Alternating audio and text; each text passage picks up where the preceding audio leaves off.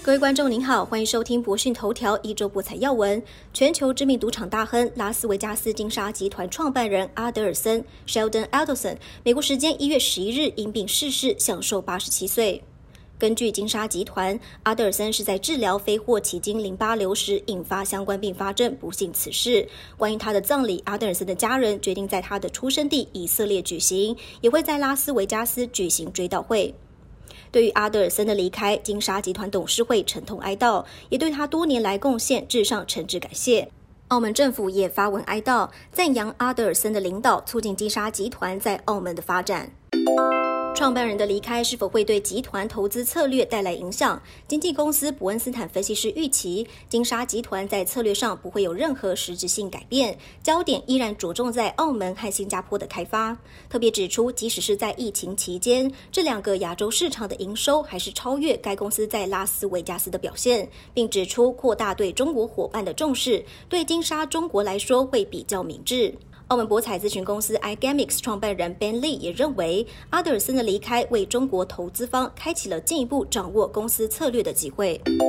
中国今年农历年假从二月十一日放到十七日，以往春节黄金周都是澳门博彩和旅游业的高峰，但近来疫情不见缓和，中国各地发生不少零星个案。对此，澳门劳工局呼吁避免回乡过年，建议澳门市民尽量留在澳门，避免不必要的外游。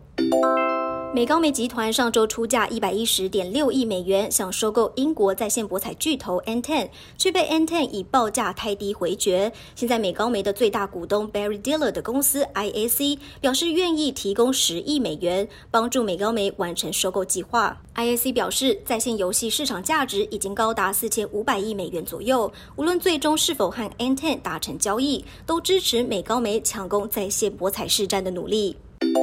马来西亚宣布进入紧急状态，部分地区推出行动管制令。当地三家发行万字票的博彩公司，其中位在行管令地区的多多博彩与万能，这个月十三日起到二十六日期间都暂时关闭。行管令以外地区投注站照常营业。大马彩则宣布，全国投注站都暂停营业。赌场度假村云顶世界则宣布缩小营运范围，其中云天娱乐场十三日起暂时关闭，云顶娱乐场照常营业。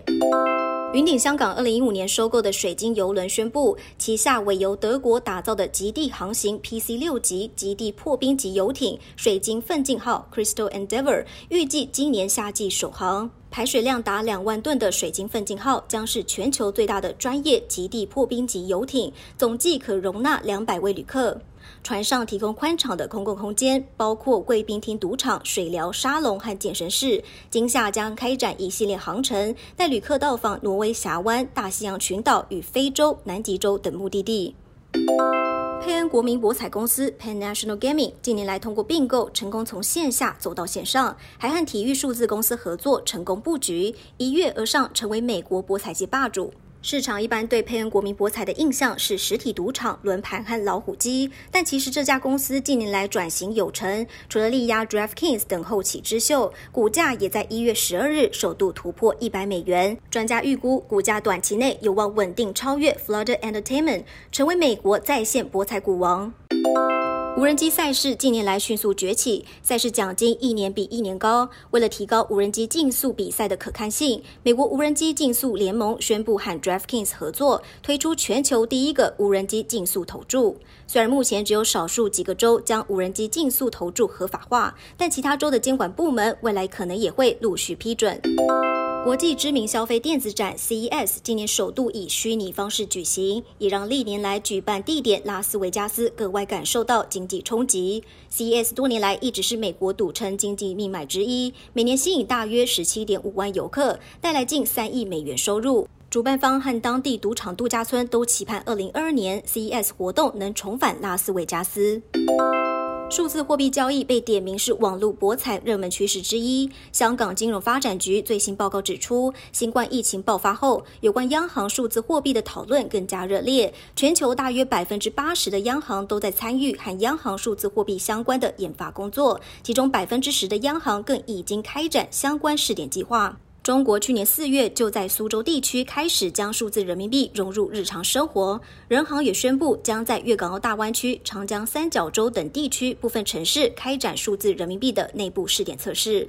以上是这一周的博彩要闻，谢谢收听，我们再会。